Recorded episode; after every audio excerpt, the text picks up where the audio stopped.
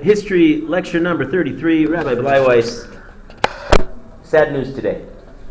It, we are, I usually try to finish up a topic. Uh, yesterday um, we were in the middle of something, didn't quite work out as planned. Um, we were talking about the particularly despicable king in the form of Yehoiakim ben Yoshiahu, um, the third to last king ever, legitimate king from the house of David who was so cruel, he told the Kadosh Baruch Hu that my predecessors thought they knew how to make you angry. They know nothing. I really know how to make you angry. And uh, so he set about doing as he personally murdered Uriah ben Shemaiah, pulled the hairs off the beard of Yirmiyahu, the great prophet, and did other atrocities.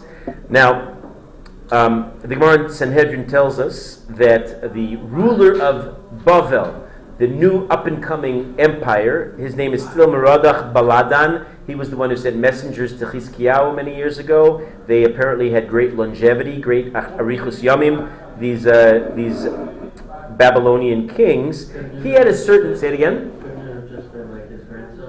It could have been. Sometimes excellent observation. We saw with Paro that Paro was the common generic name. We saw that also Hadad was of Aram was the generic name of all the kings. Mm-hmm, mm-hmm, exactly. And we, right, sometimes they share names for sure. That's absolutely viable. Although I think okay, there's reason to suggest that he's the same person.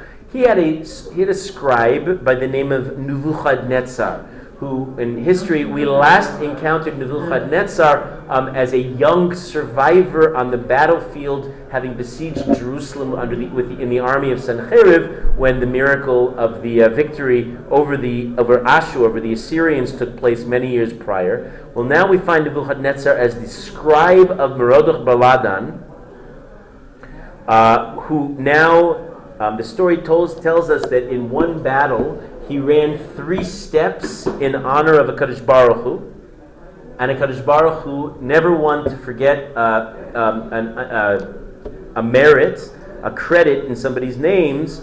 Um, in somebody's name, grants Nebuchadnezzar a great reward. He allows him to have three generations of Malchus.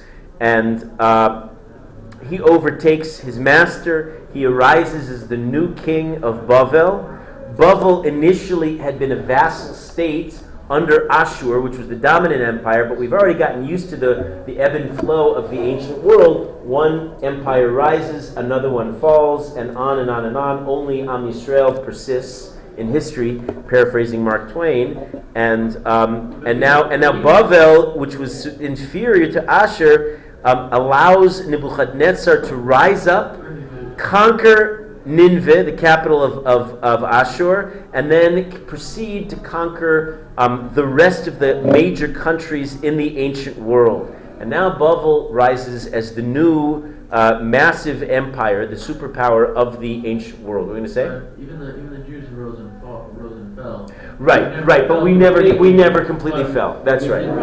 That's right. Fair enough. Fair enough. We've we've definitely had our own ebb and flow in history. Um, Interestingly, the fact that Medrash and Yalkut Shimoni points out the major reason HaKadosh Baruch Hu gave Nebuchadnezzar and the ancient empire of Bavel, Babylon, this great honor was not for Nebuchadnezzar personally himself, but rather to honor Klal Yisrael. Do you get it? Do you understand what I'm getting at? Okay. It's really to honor. It's really to honor the Jewish people. Wasn't Syria very very bad? Syria. Oh, so you want to say it's like to get to get payback time from Syria? That's nice. It's not what the Medrash suggests, but I like it. And it was, that's certainly plausible. But there's a bigger reason. Why make Bavel not only an empire, but the great superpower of the world and arguably one of the greatest empires of all time? For sure. That could be also. But there's a better reason the Medrash says as follows. When a Kadosh Baruch Hu punishes us, he doesn't just punish us. He punishes us in spectacular, global, grandiose style. So we should see this is a Kadosh Baruch who's doing, and if he's going to punish us, he's going to do it with a, with a, with a, with a, uh, a flash, the fleur, with a uh, flourish. Um, that was the word I was looking for. With a flourish, and that's and that's really a kavod to Am Yisrael. And indeed, we find this that all the nations that subjugate and rule Klal Yisrael, from Egypt to Ashur to Bavel to Mada, Yavan, and Rome, um, will all be not just a temporary fly, fly, fly by night, but really a, a, a massive empire of distinction. And that's, that's, that's how we're supposed to understand Where this. is, But they'll where, eventually- where is modern? Modern day Bavel, I'll be passing out maps when Bavel becomes much more central to our story, but modern day Bavel takes up the area that we think of as Iraq, centrally Iraq, and then bleeding over into areas that we think of as Iran and, and north into the former Soviet Union and, and over maybe a little bit into Syria, give or take, because the I mentioned this observation before about ancient borders were more mostly theoretical. That remember this idea? When I passed out the maps, we did this one time. You weren't here yet, David, but the but the idea of borders in the pre-modern world is theoretical, but not so meaningful because they're all porous. If you can't man those borders, if you can't provide some kind of electronic surveillance, a border is as good as uh, you know the fence to uphold it, and they're constantly shifting over time. That's why I say it's approximately the area of Iraq. And now Nebuchadnezzar is arisen, is the dominant force in the world, and he's moving in and he sees Klal Yisrael and he's moved, swooping down. Um, and he overtakes Judea, Judea, Yehuda, and the king, after his wicked 11 years in power, um, he falls to the new empire, Bavel, and the king decides to capture the king. But Yehoiakim, the third to last king of the Jews, is so spoiled, he's such a mafunak, as we say in Hebrew, that as they put him in chains, he dies on the spot. That's the image we're meant to have. It was a guy who's so wicked, but the wickedness is so is, is, is so fragile. He's one of these. He's like that. Uh, I don't know. My image is the bully in high school. That when the you know the pencil neck geek finally has the courage to stand up to him, the bully you know. Uh, oh, or Wizard of Oz, Oz, if you must, if you're looking for such things. And the wizard who really behind is, is just this little nothing behind the scenes. So he's, he's all spectacle and no substance. And when they put him to chains, the man dies. And this is the part that uh, some of you remembered yesterday. The Kazdim, Kazdim, ka- like as in Ur Kazdim, as we just had in Parsha. Kazdim are the local, um, the locals. That's how we refer to locals from Bavel. So I'll be using the term Kazdim, Babylonians. It's they're, they're synonymous. So the Kazdim take Yehoiakim's corpse cut it into pieces and scatter them around Eretz Yisrael, thereby fulfilling Hashem's promise that his corpse, his body, will never see proper burial, which is uh, terrible. In terms of long term, you know that even the wicked in the afterlife get something, get some kind of portion. A person who is not given proper burial, or alternately a person who's cremated, uh, tell your friends and family who don't know this, cremation is devastating to the neshama in ways that uh, I mean, Chazal spell it out. Although we don't really we don't really understand what the implications are, not knowing what what, what awaits us in Olam Haba precisely. But it's bad news unless a person is against his will. If he's called an anus and he gets cremated, chas v'sholom, as we, as we see in history, um, in the gas chambers at Auschwitz and, and, and elsewhere, if that's the source of cremation, then that, that, that, that's not the person's doing. But if they consciously will such a fate, uh, they're in trouble, and Yoyakim is in What trouble. If, what if it's the family? We, uh, the, the, I I don't know if you remember this. Remember, there was a family who also had that fate, with one exception. The family of Yeravam ben Nevat also ne- never got proper burial. So we- we see it repeatedly at a few junctures in history that this this uh, terrible fate. And I think I think the message is straightforward. Somebody who abuses Olam Hazeh, his fate, as it were, is is is going to be to never really leave Olam Hazeh is going to be is somehow going to be tied uh, tragically to Olam Hazeh. Um, the Gemara says, as terrible a fate as this is, it's better that, than the fate that befell his son Yehoiachin, and that's a tricky one because the names sound oh so similar. Keep track of this. I wrote it on the board yesterday. Remember, there's Yehoiakim, who's the oldest son of Yoshiahu, and now there's Yehoiachin, Yehoiach- Yehoiakim's son. It's the grandson. You remember this? So first was Yoachaz, the middle brother, followed by Yehoiakim, now followed by his son, the penultimate king. Pen- penultimate is a fancy word for second to last. And then the last king will be his uncle, the little, the little brother, Tzidkiyahu ben Yoshiyahu. So now Yehoiachin is now installed as the next king. We'll talk about him in a moment. But first, a quick, flash, I think they call them flash forward. A flash forward. Uh, we have this from the Gemara in Sanhedrin. A great Amora by the name of Rabbi Chia bar Avua, not the same Rabbi Chia uh, the Tana, but Rabbi Chia bar Avua, years later, we're talking probably sometime into the third century of the Common Era, is visiting the ruins of Yerushalayim. And as he's walking outside, he finds a skull cast outside the, the city gates. And he sees the skull and he assumes it must be some Jew, some tragedy, and so he buries it as we should do. By the way, if you find such body parts, it's a big mitzvah to give them proper burial. You know that's what um, Zaka does. Uh, they go around, uh, let's say, after a terrorist attack where there is a suicide bomber, for example, and body parts get strewn all over the scene of the crime. so the volunteers at Zaka go around collecting, trying to find every last bit of body part to give it proper burial. That's the halacha. That's and, and as we said, it has abstract spiritual consequences for the for the deceased. Even for better, no? Whatever they can get, everything, everything should be, mhm, everything should be properly buried. We call it kavod meis. And Rabbi Chia bar Abua finds this skull outside Yerushalayim, and he and he gives it proper burial. And then he comes a little bit later, and what do you know? The same skull is out of the ground. And so he says, "Well, that's odd," and he gives it another burial. And the thing keeps popping out of the ground. What are you going to do with it? Until he finally realizes, aha, Yehoiakim ben Yoshiahu, I finally met you. Now remember, we yeah we meet again, although he never met in the first place. Um, that was the nature. I keep saying this. They were walking around carrying Jewish history on their shoulders in their back pockets. They knew everything to the point that they could recognize this little detail of history was something that was as familiar to him as Chas v'Shalom, this generation is familiar with the new, the latest apps uh, that can be used. Am I using a track? uh, uh, Does that even date me by using that expression, or am I, am I now am I now I'm officially contemporary? I'm modern. Okay, next year it's old fashioned. I'm sure. Uh, I can never st- I, ne- I can never uh, keep myself updated enough.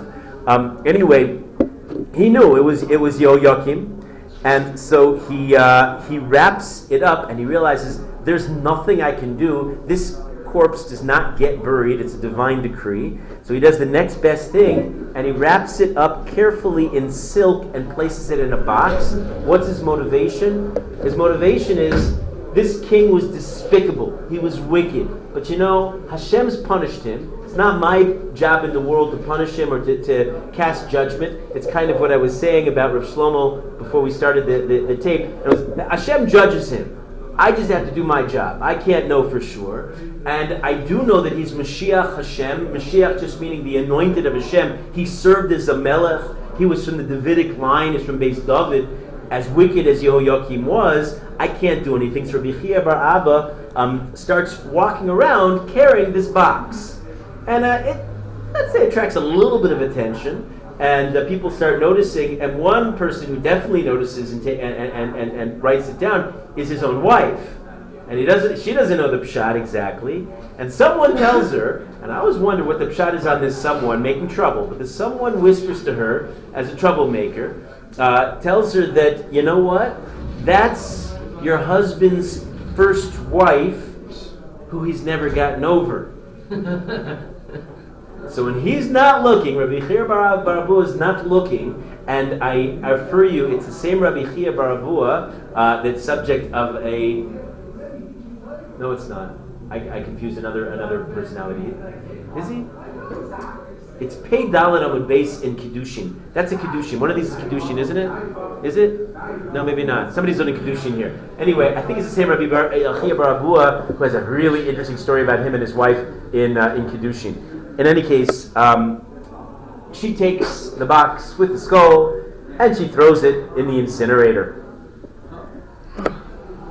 And um, Rabbi Chia walks in and he sees what's happened and he says, That's what we call Mida Keneged Mida. The same king who takes the holy Sefer.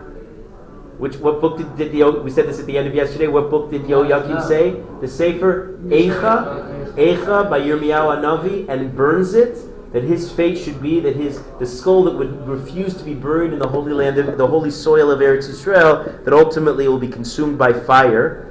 Um, the Gemara concludes that actually this counts as his kapara, and that it explains there that's why he's not listed as those who has no portion, who's not in the list of kings without a portion of the world to come. That's how our Gemara in Sanhedrin concludes. Um, interesting, there's another source in the Yerushalmi, in the Mishnah in Peah, that lists Yehoiakim among the kings who have no portion in the world to come. So they're conflicting lists on this one, and we've been keeping tabs. Yehoiakim does get an honorable mention or a dishonorable mention uh, over there in the Yerushalmi. Yeah, Aryeh? Um, how can it possibly be a kapara if the Cleopatra, a woman's wife, was acting without any kind of knowledge? Like, how can it be an unintentional? It's irrelevant how things happen in the world. We understand that a Kadosh Baruch Hu is the master puppeteer, the master working all of us little marionettes. We say, "Kol b'dei shemayim chutz mi'yer shemayim." He has his way, so that even though she has her own cheshbonos, and let's say what she did was wrong, it was a sin, it was improper, that's between her and a Kadosh Baruch Hu, and she'll get whatever she deserves for that. But in the end, the fact that she was the agent of a Kadosh Baruch Hu, Hashem many shlichim, to finally incinerate the skull of Yehoiakim, that was his design. That was a Kadosh Baruch Hu's grand plan. The skull be too too The skull would have definitely tumas meis, yeah. They were apparently not kohanim. Some people, even if non-kohanim, were careful not to contract tuma. Are you guys hot in here? Yeah. hot? I'm gonna open, get some air back there. Is that, uh, just make sure that the, um, Eli, be careful the bottom corner. Do you want air conditioning? Elon, Elon doesn't like it. That's why. That's why I know my audience a little bit, and it's not so so hot. I just don't want you to be uncomfortable. Um, here's the last important, pretty significant detail from the 11-year rule of Yoyakim. At the very end, when he was meant to be carried off in chains, but he died before they could put him in chains. Um, Nebuchadnezzar captures a small portion of Klal Yisrael and leads them off for the first of three exiles. Does this sound familiar? What's familiar about that? Where have we seen such a thing very recently? Three exiles. The northern kingdom, if you remember, didn't fall at once. They too were subjected to three phases of exile. And there was a machlokus about where who was actually taken up, which tribes left first. But we'll see the final destruction of the first temple will happen in three phases. We've just witnessed the first. It's called in history the children's exile. Golus Hayeladim, Nebuchadnezzar has a plan. He captures the, the, the finest children that he can find from the Jewish people. They have to fit several criteria. They have to be wise, they have to be handsome, they, ha- they can't have any mumin, which means they have to be unblemished. He takes them back to Bavel, castrates them, making them eunuchs, which was the fashion in the ancient world. The king wanted his assistants to not be, let's say, personally threatening. You understand? In which case they became eunuchs. That's what eunuch means. They were not threatening. They were in Hebrew called sarisim, and as such, um, they were trained and groomed to be assistants in the king's palace. They were given Kazdim books, and they were taught the Kazdim language to be expert in everything the Babylonian. Um, this is all brought down in a certain sefer in the Tanakh, because uh, this sefer in Tanakh actually is a story has, that has to do with one of these famous eunuchs. His name Daniel.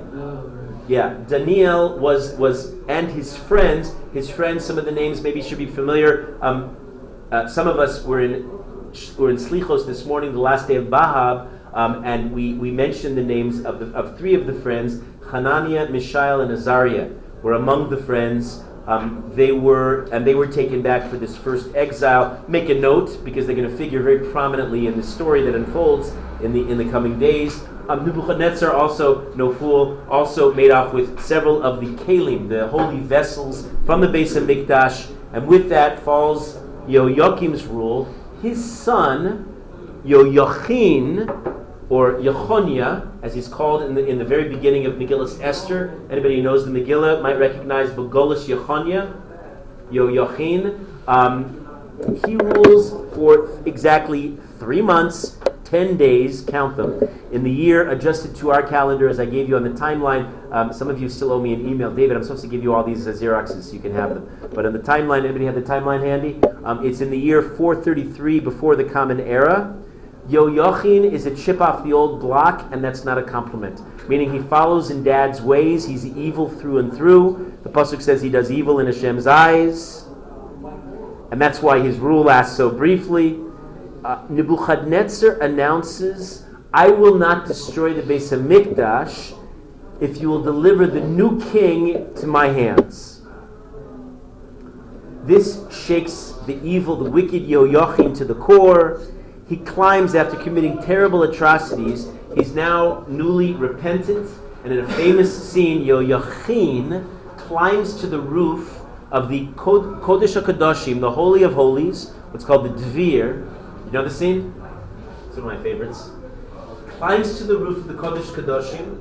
He takes the keys, there used to be keys to the Holy of Holies, and he, in a, in a grand gesture of submission to Kodesh Baruch Hu, he says to Kodesh Baruch Hu, we apparently, as I'll quote the ver, I'll quote the, the expression, he says, as you no longer consider us to be worthy custodians to your holy house, here, please take the keys that you've entrusted to us until now. And he throws them up in the up in the up in the air, throws them up to the sky, and up didn't happen this time. Throws them up in the sky, and what do you know? Next two versions of what happens. A heavenly dissevered hand swoops down from the heavens and catches them. That's one version. The other version is this is what I was attempting, but didn't, didn't work out. The keys just remain suspended mid-air. I'd see. I'd take either version honestly, if I were if I were witnessing. Um, that's a sign that Hakadosh Baruch was accepted his initial step towards tshuva. Uh, I forgot one detail. That hand that comes from the heavens is a fiery hand. Um, as he's leaving through a special gate, he makes tshuva. He, he beseeches, he cries to Hashem, he calls out to him, please accept my tshuva.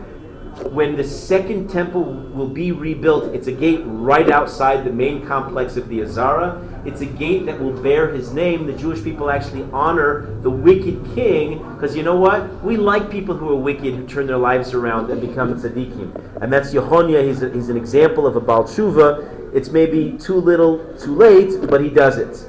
Now he and his and ten thousand men are taken in the second phase of Golus, the second diaspora at the end of this the first temple period, um, which the pasuk refers to as Kol. This is, this is even more famous than the first one. The first one is the children's exile. That's Daniel, Hananiah, Azar, Mishael. This one is called Kol Giburei Chayil, the Kol Charashu Mazger, which means all of the valiant men of war and all the craftsmen and locksmiths. And you think, if you've never heard this before, big deal. Craftsmen, locksmiths, but we understand Chazal interpret the pasuk as referring to the great. Who are the great locksmiths who can unlock the doors of, of Torah, the sages? It's a code word for the great luminaries of the time, and among the sages, famously, Asher Begalus Yechonia. I, I gave this to you earlier today if you were paying attention. I'm always planting these hints, trying to try to keep you um, alert to what's going on. Who goes out with this particular Galus? It's the first of many trips back and forth that he takes into Bavel and back and forth. His name is Mordechai.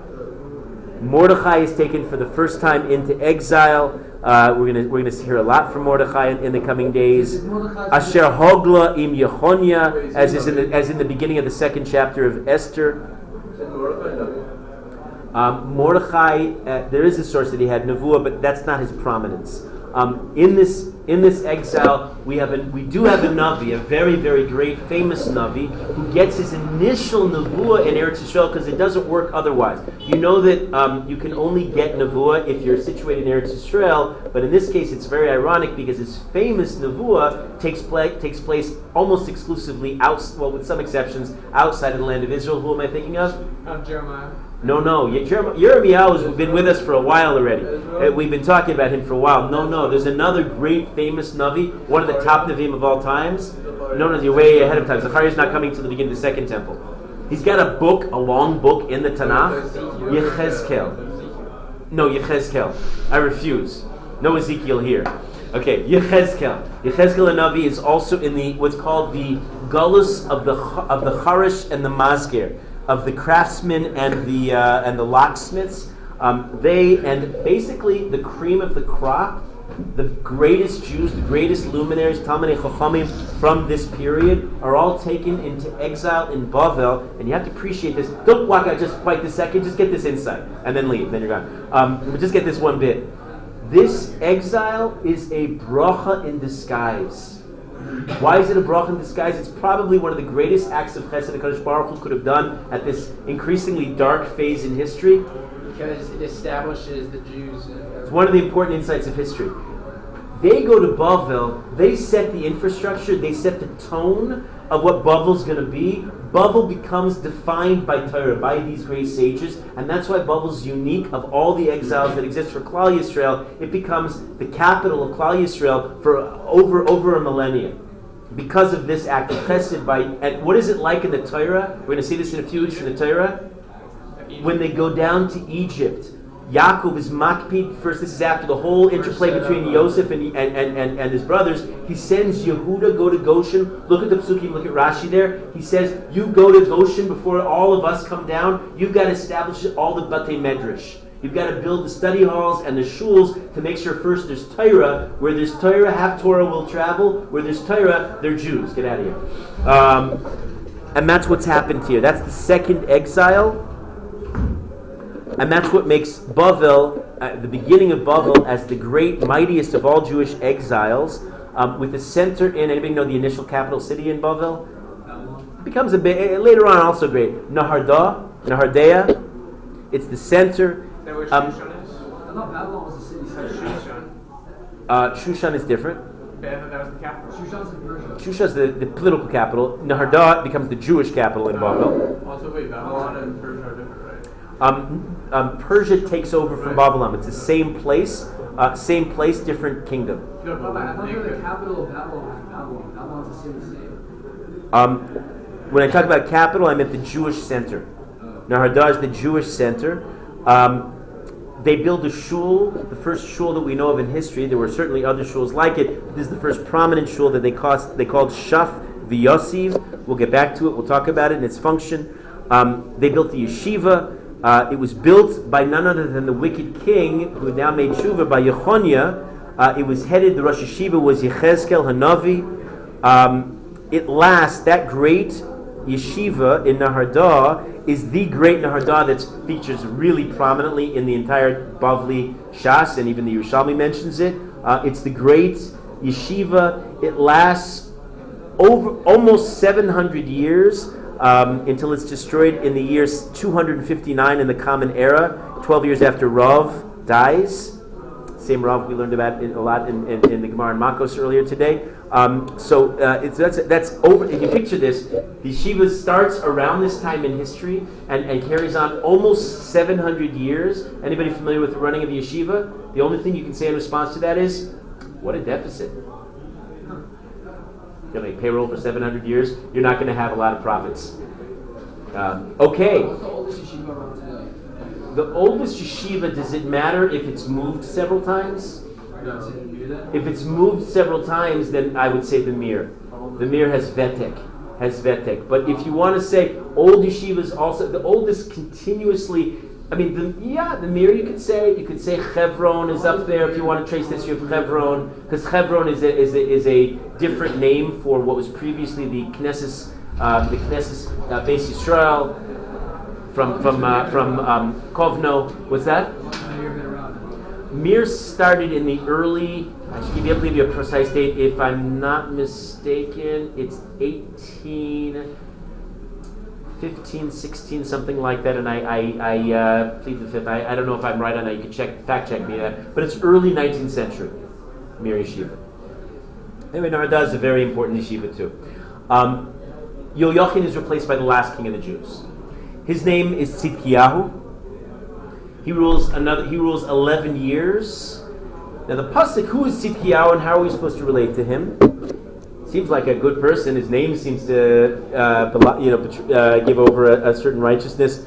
But the pasuk says, "Vayas Tzidkiyahu ra b'nei Hashem. He did evil in the eyes of Hashem. But Chazal say not so bad. They see it more as a sin of omission rather than commission. It's a fancy expression. You understand what that means? It means, in other words, it, it wasn't that he did anything proactively bad. It was he could have done better. He should have been more proactively good, and therefore he's faulted. And the, the, the Chazal say, Shahaya biyado limchos v'lo micha. He should have protested the excesses of his time, and he didn't protest enough. And for that, he should have known better. Um, he was like his ancestor Yehuda. Remember back the original Yehuda, uh, when it says Vayered Yehuda Me'achav the beginning of, of the uh, near the beginning of Parshas Vayeshev, Yehuda went down from his brothers. The brothers blamed Yehuda for throwing Yosef into the pit and ultimately selling him. They turned to him and they said, "If we had realized how badly Dad would have been upset by the by by, by Yosef's disappearance." we would have never done this. And Yehuda, you didn't have to tell us to sell him down the down river to the Egyptians. You could have told us to restore him, and we would have listened to you. Yehuda's was a sin of omission as well. He should have told them he had the stature and the respect. He commanded the respect of his brothers. They would have listened to him. Same with Tzidkiyahu, his Yehuda's descendants. There's a certain there's a certain quality we find in the seed of Yehuda that that's, uh, that that is persistent. um, Nebuchadnezzar now makes a deal. He craftily has not yet moved in for the kill. He has not totally destroyed the state of Yehuda. He said, "You're you're now my you know vassal puppet state, vassal puppet state. I'm going to make you a deal. You can stay in power as long as you behave yourself. I've got your nephew. I had your brother before he died in chains, uh, and I'll have you too for dinner if I choose. But I don't choose right now." You instead will make an oath. He took out a Sefer Torah. He made him take an oath by a Sefer Torah, which is a practice that persists in halacha. We do that too. It's where the non-Jews get it. You ever go to those courtroom dramas and they say take out a Bible? Where do you think they got that from? They got it from, from our text. That they took out a Sefer Torah. Um, you're not allowed to rebel against me. You play by the rules. You be a nice boy, and I'll let you continue ruling over Yehuda. And the king takes a vow and he breaks it. And the Gemara Nedarim explains see, it was really hard to respect Nebuchadnezzar. We haven't yet learned a lot about him. We're going to. He's the subject of a lot of very colorful stories. Nebuchadnezzar was a boor, amaretz, low life. I don't know what words we'd use for him today. Scuzz of the earth. Just he, among other things, Tzidkiyahu happened to personally witness the king Nebuchadnezzar. He, he took a live rabbit and ate it. It had no humanity, no no sense of propriety, complete animal. And so and so when you make an oath to such an individual, Tzidkiyahu felt, I don't have to keep such an oath. I can do what I want. I'm, I'm leading the nation of Hashem. He, he appeals to the Sanhedrin, who finds a technical halachic way to get around his oath, and it's matir, the oath, meaning it undoes the oath. You're now free of the oath. And indeed, Tzidkiyahu turns to Egypt as an ally. Let's rebel against Bavel. And Egypt is eager. Egypt does not want submission to Nebuchadnezzar. Nebuchadnezzar went around the world conquering different nations. The Gemara on Shabbos tells this. The Gemara says it, folks. I don't make it up. The Gemara tells us that every nation, every little state that Nebuchadnezzar would conquer, um, his way of, of, of making them submissive was to take the king and have his way. No, no, not kill him. Something else. That's what Nebuchadnezzar. I mean, talk about a disgusting individual. Right? That's how he behaved, and it was not coming from any. It wasn't because he had certain, in, in, in uh, therapy terms, they call it same-sex attraction. It wasn't from that. He just had no sense of humanity, of dignity, and that was his way of showing that I'm the new, I'm the new king. You don't, you don't, you don't start up with me. And and Egypt did not want to fall, and so and so uh, Tzidkiyahu makes a pact with them. But there's the there's also about Israel though that it didn't happen to it didn't happen to the king. It didn't happen to. It's that's true. He managed right. He had his way with lots of people, and we'll see there are clever Jews who get around this. With with uh, Daniel, you're thinking of Daniel. Um, I mean, it's, There are it's in others. the same Shabbos. Right, right, right. Gemara and I thought it was Shabbos. the Right, king's right, for sure, for sure. And and Daniel is going to have a very clever way of avoiding the king. Stay tuned. Um, Nebuchadnezzar finds out and exacts vengeance and, and seeks to get at Tzidkiyahu and the Sanhedrin, and he will. Now, meanwhile, we're leading up. I don't know if you have this feeling. I have a sinking, a lump in my throat, and a sinking feeling of doom as we approach our own uh, disaster. Meanwhile, a great man sits in jail, having been jailed by Yehoiakim a couple, couple kingships ago. Who's the man in jail? Our hero, Yirmiyahu. If it was up to him, he would not have permitted Tzidkiyahu's rebellion, but Tzidkiyahu wasn't asking, and he wasn't in a place where he could assert his authority and, and, and, and speak up. So he's rotting away in jail, and Tzidkiyahu, to his credit, releases him. Um, and Yirmiyahu gets out, and like a good prophet, starts preaching the opposition. He says, No, the king is wrong, don't rebel. And he's fearless, like the best of the prophets. He says it like it is. Um, and the people say, Well, what do you expect us to do? We're supposed to sit around while Babel comes and moves in and is going to take over, and who knows what he's going to do to our holy temple? And Yirmiyahu says, Yeah. Yirmiyahu says, Yeah. Mm-hmm. Sometimes the right thing to do is not always the most popular thing to do, but you got to do the right thing anyway. Uh, I told a personal story along those lines about an, a meeting up with an old friend.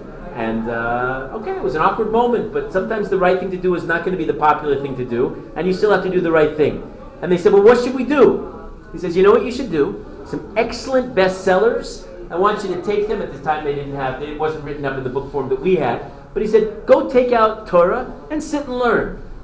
That's what you should do. Show HaKadosh Baruch Hu how sincere you are about keeping his Torah, learning his Torah, and practicing his Torah. And that's, what, that's, that's what's left for you uh, to, to do. Uh, now remember, the people he's speaking to are not the cream of the crop. They're not the Charish and the Masger, who had already been exiled. So they're not accepting this very well. So he has, they, te- they, they say to him, How do you expect us to support ourselves?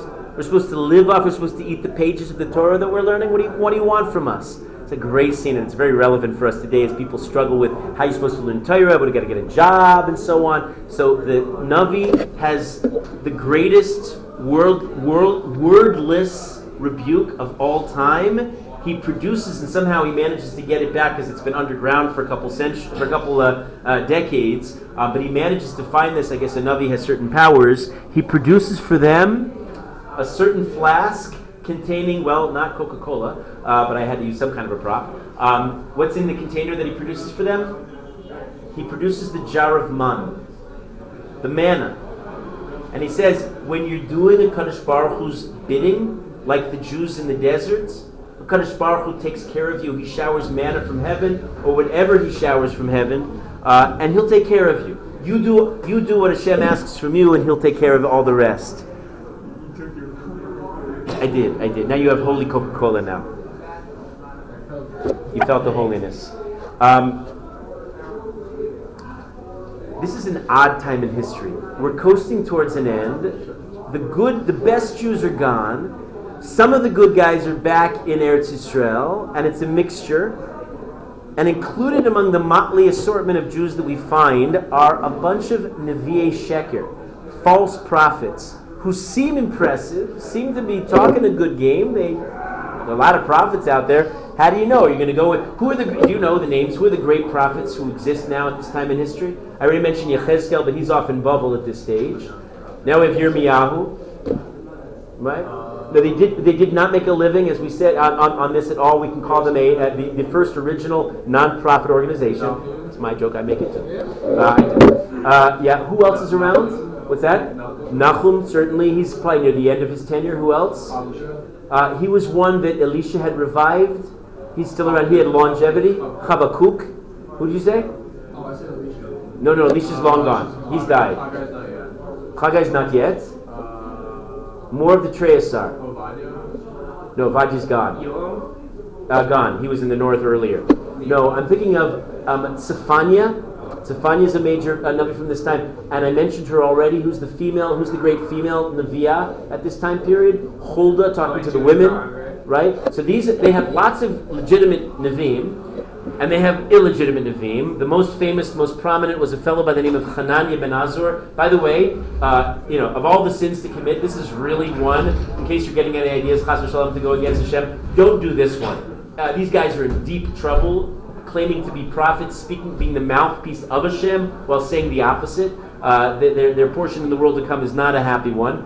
Um, and what do they do? How do you go? How do you get away with being a navi sheker? You tell the people what they want to hear. Kind of the way I described. Um, anybody heard my description of what Reform rabbis do? Not all of them, but most of them. Um, I mean, this is when I was working in a Reform synagogue. How do you how do you make good money as a Reform rabbi? You tell the people who come to your shul, and they're coming usually at Rosh Hashanah and Yom Kippur and uh, no, no other time of year. Um, you tell them, you know what makes a good Reform Jew? Uh, you know, you don't. You have to feel Jewish. You don't necessarily have to come to synagogue. You have to pay your dues in synagogue. You don't have to come. Let's say a Jew who comes maybe once a year, but feels strongly as a Jew. Someone who supports the Somebody who, right, who, let's say, gives money and writes large checks to the synagogue. That, in my book, is what makes a good Jew. Meanwhile, the people are sitting out in the in the in the uh, in the, in the stands and they're saying, "Hey, I like this rabbi. Yeah, he says it like it is. Let's you know, let's let's let's let's our pair of membership dues for next year." Meaning a classic, you know, tell them what they want to hear. By the way, there's some Orthodox rabbis like this too, because they think it is a popularity contest, and if you can make the people happy, then you. That doesn't make it wrong. It doesn't necessarily make it wrong. What makes it wrong is when it when it goes against the Torah. Right. So. Right, You you're right. You're right. There's a, there is. Um, sometimes Rabbi what Shah they wanna Salanter hear. said something along these. Rabbi Shah Salanter says a. Um, oh, oh, I'm going to miss this. It's such a great statement. I, I, I can't misquote it, but it's. Uh, let me try to get it right. Um, a rabbi who is everybody's friend and tells them all the things they always want to hear all the time. He's not a rabbi but a rabbi who totally alienates everybody with overly harsh words, mishkin mensch. He's not a mensch. So there is, maybe that's what you're getting at, Elon? Something along Yeah, those like, lines? Fair enough. For sure. Sometimes you can't tell them because they're not receptive, and we know we can't give tochacha to somebody who's not mekabel tochacha. Can't rebuke a person who can't hear it. Fair enough. But at the same time, you can't lie. And this Hananiah, this Hananiah ben Azur uh, lies and says Hashem will not destroy the temple. And remember, they've been hearing they've been hearing generations already of prophets telling them the exact opposite that Hashem is on on path to do exactly that. He's going to destroy the temple if you don't repent, if you don't stop your sins. And now Hanani is getting up and telling them, no, no, no, Hashem's not going to destroy the temple. He's going to destroy Bavel. Just wait. Nebuchadnezzar is going to be tortured, and you're going to be terrific. Just stay, keep doing whatever it is you like doing. That's what Hananiah ben Azur tells the people. And guess what? He's Mr. Man of the Hour. Um, now, picture this, the mental state.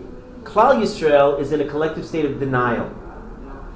And it's a little bit shocking because it wasn't that many years ago that the northern kingdom was, was carted almost entirely into uh, not only exile, but at least until Mashiach comes, what seems to be an eternal kind of an exile. And they, you know, they, they even know people who talk about it uh, as if it was fresh in memory. But they were in denial. I think a classic state of denial, a denial involves they counted on zchus Avos, Avram, Yitzchak, and Yaakov. How could Hashem really turn away, turn, turn us away? We've got the house of David, a Melech himself, still intact.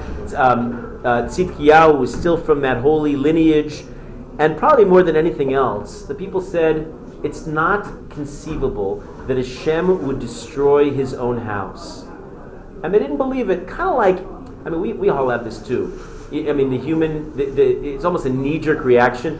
Person passes a, a traffic accident, and the first thing is, "Look, not me. It wouldn't happen to me. I'm, you know, because I'm a safe driver. That guy was a, you know, he did dangerous, foolish things on the road. It won't happen to me. And we go through life often at, with that attitude. uh, You know, it's never going to happen to me until sometimes it happens to me, and then I'm in shock. I, I remember having that initial reaction to the um, American take on the fall of the WTC and, the, and, and 9/11.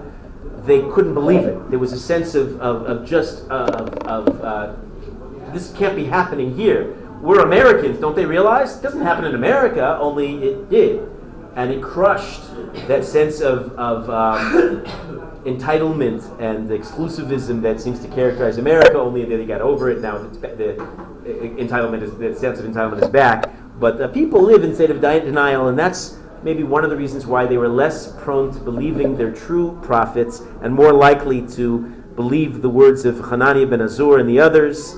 Amos had told them, "Have ha sha'ananim b'tzion." They were the complacent back in Sion. But what we find at this phase in history is the beginning of the end is already in place. Yechezkel reveals to them the Shekhinah itself had started a progression of 10 exiles, whatever that means, it's an abstract uh, concept, but the Shekhinah, God's holy presence that was manifest in the Beis HaMikdash for 410 years, not quite, had already begun receding very gradually. And the Gemara describes in Rosh Hashanah that the Shekhinah made 10 stops. It started on the Kaporis, and it moved the, the curtain, and it moved to the Kruvim, to the uh, to the cherubs above the Holy Ark. From one cherub to the next, successively, it eventually moved, as it were, out in that direction. It's so I can't tell you how geschmack it is to give over history while we're standing in Yerushalayim Yer Kodesh, because half of it I feel like I can act out here. When I'm pointing over there, I'm literally pointing over there. What's over here in the horizon? Har Ha Zaysim. This is all the Mount of Olives. The Shekhinah's last stop is in the Mount of Olives, where the kings and the Kohen Gadol were anointed.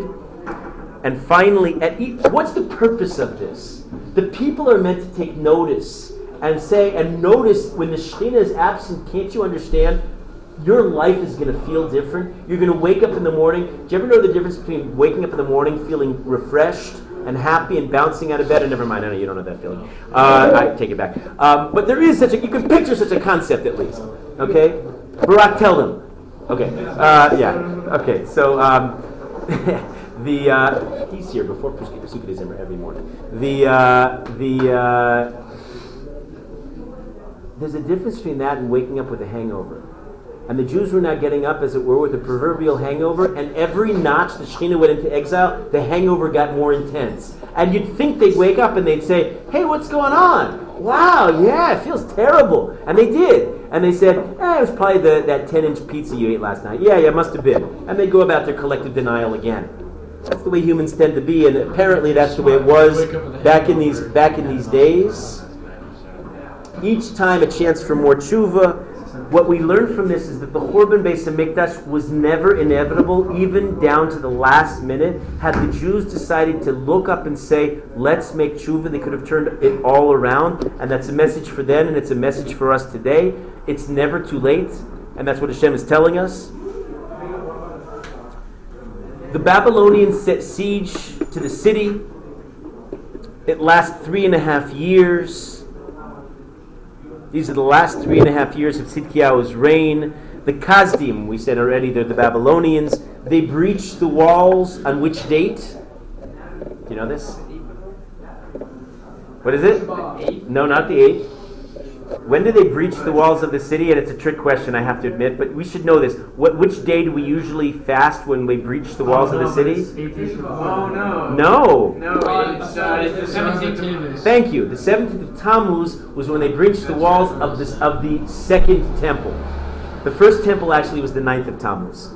And later, when they were trying to reduce the number of days that we fasted, they grouped both tragedies under the 17th of Tammuz, even though technically the, ni- the, the first temple, the, the walls were, when we say, that's a fancy expression, breaching walls, they, you know, the walls of a city are meant to protect the city. They were casemate, which meant very, very thick, sturdy walls. And the Kasdim were able to breach the walls, crawl over the walls, and break into the city. Just because you broke into the city doesn't mean you get conquered it.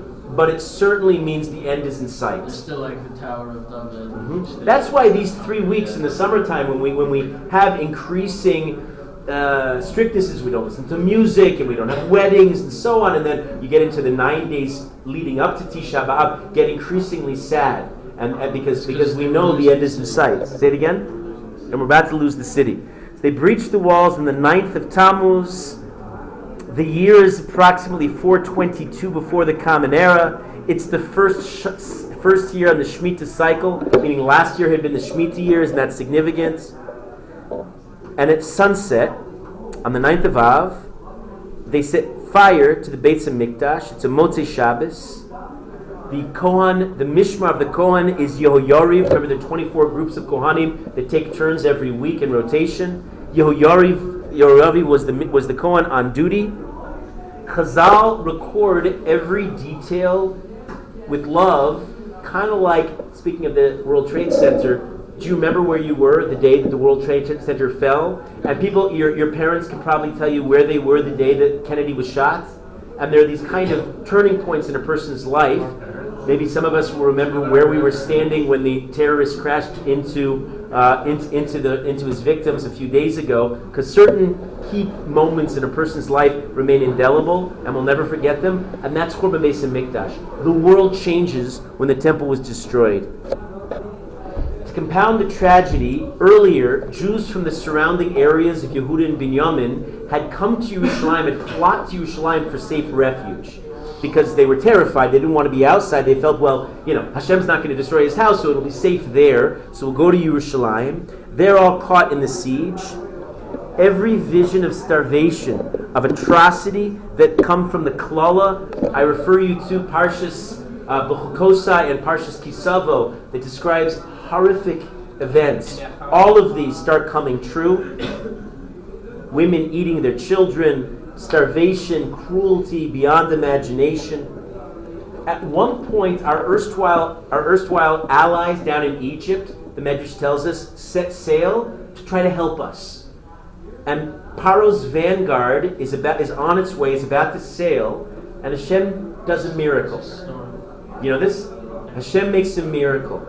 They're sailing up the, uh, the Mediterranean, and they're looking, and suddenly these big white figures start floating to the surface. And they're looking, at like, what is that over there? I can't tell. Is that a corpse? Yeah, what about that one over there? And suddenly thousands of these corpses, and then horses. Corpses of horses start appearing. What is that? And they finally, somehow miraculously, a, a, a baskol, some kind of heavenly voice, alerts them. It tells them, you know who those are? Those are your ancestors and their horses. You know what the Jews used to do to them? Referring to Kriyas Yamsuf. And the Egyptians said, they did what to who? To our ancestors? And they did an about face and turned back. Hashem wasn't looking to send, send the cavalry in to save Klal Yisrael if Klal Yisrael is not about to make tshuva. Nevuzaradan, are you rushed? Can I keep you just a couple minutes late today so we can we can round this out? Nevuzaradan, who's called by the pasuk Rav Atabachim, the chief butcher.